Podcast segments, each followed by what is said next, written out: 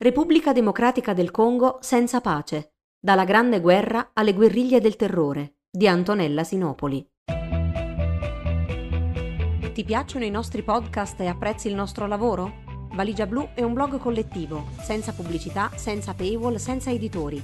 Puoi sostenere il nostro lavoro anche con una piccola donazione. Visita il sito valigiablu.it. Valigia Blu, basata sui fatti, aperta a tutti, sostenuta dai lettori.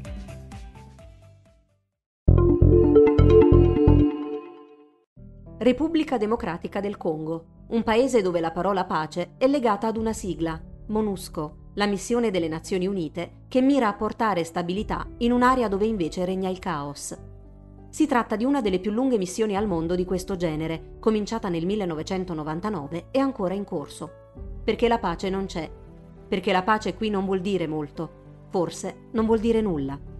Soprattutto in quel luogo lussureggiante e maledetto che è l'area orientale del paese, quel luogo lussureggiante e maledetto dove lunedì scorso ai bordi del parco Virunga è stato ucciso l'ambasciatore italiano Luca Attanasio e con lui il carabiniere e uomo di scorta Vittorio Iacovacci e l'autista congolese Mustafa Milambo.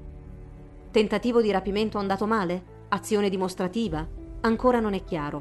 Quello che è chiaro è che in questa parte del mondo la violenza è sistematica. Sono oltre 130 i gruppi armati attivi nel nord e sud Kivu e nella provincia dei Lituri. Una rete complessa che rende complicata anche l'analisi dei fattori che la caratterizzano e che a volte si intrecciano. Motivazioni politiche, di controllo del territorio e dei suoi beni preziosi, odi fratricidi e tribali, vecchie questioni perse nelle varie leadership. C'è una cosa che le varie sigle condividono, la voglia di distruzione. Distruzione dei luoghi, il parco del Virunga, i suoi gorilla e i ranger sono costantemente sotto attacco, la distruzione della dignità delle persone. Basta rileggere il discorso di Denis Mukwege, il ginecologo vincitore del Nobel per la pace nel 2018. Quelle storie di donne e bambini violentati e massacrati, per capire il grado di orrore e di barbarie che circola nell'aria, che può attendere ad ogni angolo, sostare dietro un semplice fruscio. Ecco perché appare così assurdo, oggi a tragedia conclusa, che un ambasciatore e un convoglio dell'ONU potessero viaggiare in quell'area senza auto blindata, senza protezione e misure adeguate. Attanasio e il suo staff avrebbero dovuto verificare un progetto del PAM, Programma Alimentare Mondiale, nel territorio di Rutshuru, una missione umanitaria in un contesto che da tempo sembra aver perso i limiti della ragione. Perché mentre sicurezza e pericoli sembrano essere stati sottovalutati da chi è lì per occuparsene, la violenza continua a crescere e così la paura. Le popolazioni locali molte volte hanno denunciato l'incapacità dei caschi blu di essere nel posto giusto al momento giusto l'incapacità di proteggerli, insomma. E a volte è andata anche peggio, quando sono stati gli stessi militari ONU ad essere accusati di nefandezze e violenze sessuali, anche nei confronti di bambini. E poi accuse rigettate dalle investigazioni interne di fare affari con gruppi ribelli. Singoli casi, certo, che trovano terreno fertile in una società compromessa e senza regole. Ma cosa accadrebbe se gli oltre 18.000 caschi blu dall'oggi al domani lasciassero quelle zone? Quali altre strade prenderebbe quella che da molti osservatori è stata definita la Grande Guerra dell'Africa? Una guerra che ha già fatto 6 milioni di vittime, uccise dalla violenza dei gruppi armati, ma anche da malattie e malnutrizione. Le origini dei conflitti nella Repubblica Democratica del Congo risalgono al 1994 e al genocidio del Ruanda. Sì, perché una delle caratteristiche del paese è quella di essere circondato da nazioni con forti crisi interne, per fermarci solo alla parte nord-orientale, Repubblica Centrafricana, Sud Sudan, Uganda, Burundi, Ruanda appunto. Quando le forze del fronte patriottico ruandese guidato da Paul Kagame entrarono nel paese ponendo fine ad un massacro durato quasi tre mesi, gli Hutu genocidari si riversarono in massa oltre i confini. Pensavano che restare nel loro paese, dove avevano fino al giorno prima massacrato a colpi di bastoni e macete i propri vicini Tutsi, li avrebbe condannati a morte il governo congolese non fu in grado da subito di contrastare quelli che una volta in salvo nel paese confinante avevano cominciato a costituire gruppi ribelli e armati che minacciavano stavolta la popolazione locale. Il più rilevante rimane l'FDLR, Forze Democratiche di Liberazione del Ruanda. Nel 1996, nella Repubblica Democratica del Congo, scoppiò il primo grande conflitto, la prima grande guerra d'Africa. Il secondo durò dal 1998 al 2003. Nel frattempo le forze in campo si sono moltiplicate, aggiungendo terrore a terrore. Tra i gruppi armati i più attivi e pericolosi rimangono il Codeco, Cooperativa per lo sviluppo del Congo, l'NDCR, Nduma Difesa del Congo, considerato un alleato non ufficiale dell'esercito congolese, gruppi burundesi, ma anche l'ADF, Forze Democratiche Alleate ugandese, e di matrice jidaista. Questo è un altro aspetto che ha aggiunto tensione nel paese e sconforto tra gli analisti che non sembrano intravedere una via d'uscita in questo marasma che vede intrecciati violenza e profitto. La Repubblica Democratica del Congo è infatti uno dei paesi più ricchi al mondo, uno scandalo geologico, come è stato definito. Nelle sue caverne e nei suoi anfratti si nascondono i minerali di più alto valore, rame, diamanti, oro, piombo, germanio, manganese, argento e il coltan, quel minerale indispensabile per realizzare condensatori per smartphone, laptop e altri dispositivi elettronici. Indispensabile sì, ma anche questo fonte di drammi per quegli schiavi, spesso bambini, che lavorano nelle miniere estrattive. Dietro tutto questo le multinazionali, ma sul fronte caldo uomini armati, spesso mediatori per quotazioni che poi si svolgono in lussuose stanze d'albergo.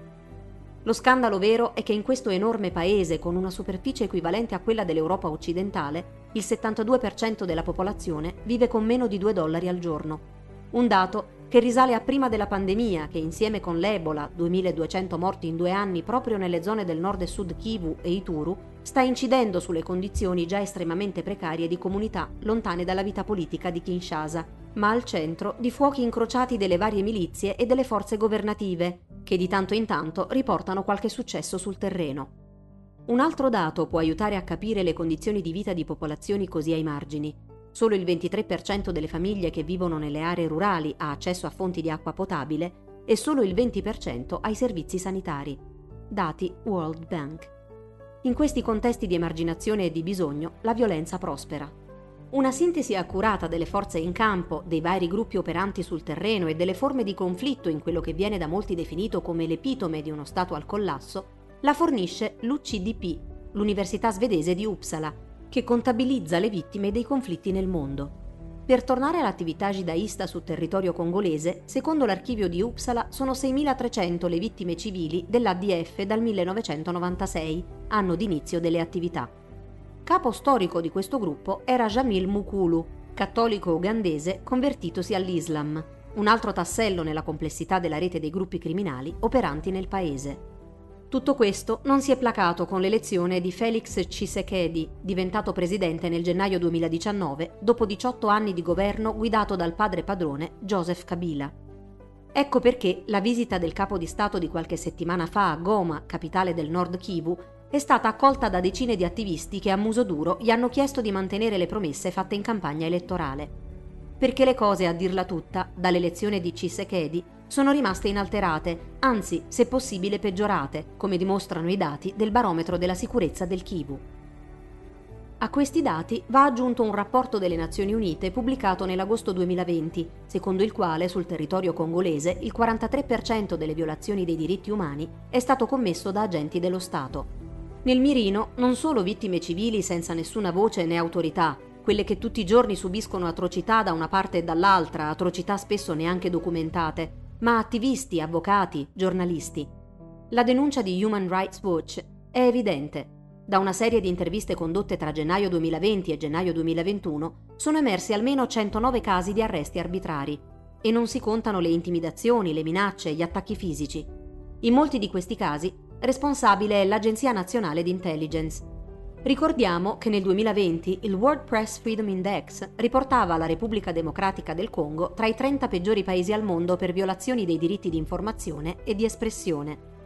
Oggi la Repubblica Democratica del Congo conta 5,5 milioni di sfollati interni, quasi un milione di rifugiati sparsi in almeno 20 nazioni, una delle peggiori crisi umanitarie al mondo, migliaia di civili uccisi, solo lo scorso anno almeno 2000 nell'area orientale, migliaia di donne e bambini violentati. 25 anni di violenze. A questo scenario infernale si aggiunge la dolorosa immagine di un ambasciatore e del carabiniere che lo scortava, trascinati nella foresta, colpiti a sangue freddo e lasciati morire senza pietà. Intanto, la rassegna stampa dei giornali locali, pubblicata su Radio Okapi, la radio delle Nazioni Unite nata con la missione MONUSCO, riporta lo shock e lo sconcerto della politica nazionale. Dal Ministero dell'Interno il dito accusatorio è puntato sull'FDRL, il Fronte di Liberazione del Ruanda, che dal canto suo smentisce queste accuse e chiede l'apertura di un'inchiesta indipendente sull'accaduto. Ma ciò che colpisce è l'affermazione riportata da un altro media locale, secondo la quale i servizi di sicurezza interni non sapevano della presenza del convoglio ONU, non potevano garantire nessuna misura specifica né venire in aiuto del convoglio. Ricordiamo che sono stati i guardiani del Virunga a intervenire e mettere in fuga gli assalitori. Si tratta di una zona instabile, preda dell'attività di gruppi armati ribelli nazionali e stranieri. Sembra che la resa dei conti tra lo Stato e le decine e decine di gruppi armati ribelli operanti nell'est del paese assomigli di fatto ad una resa.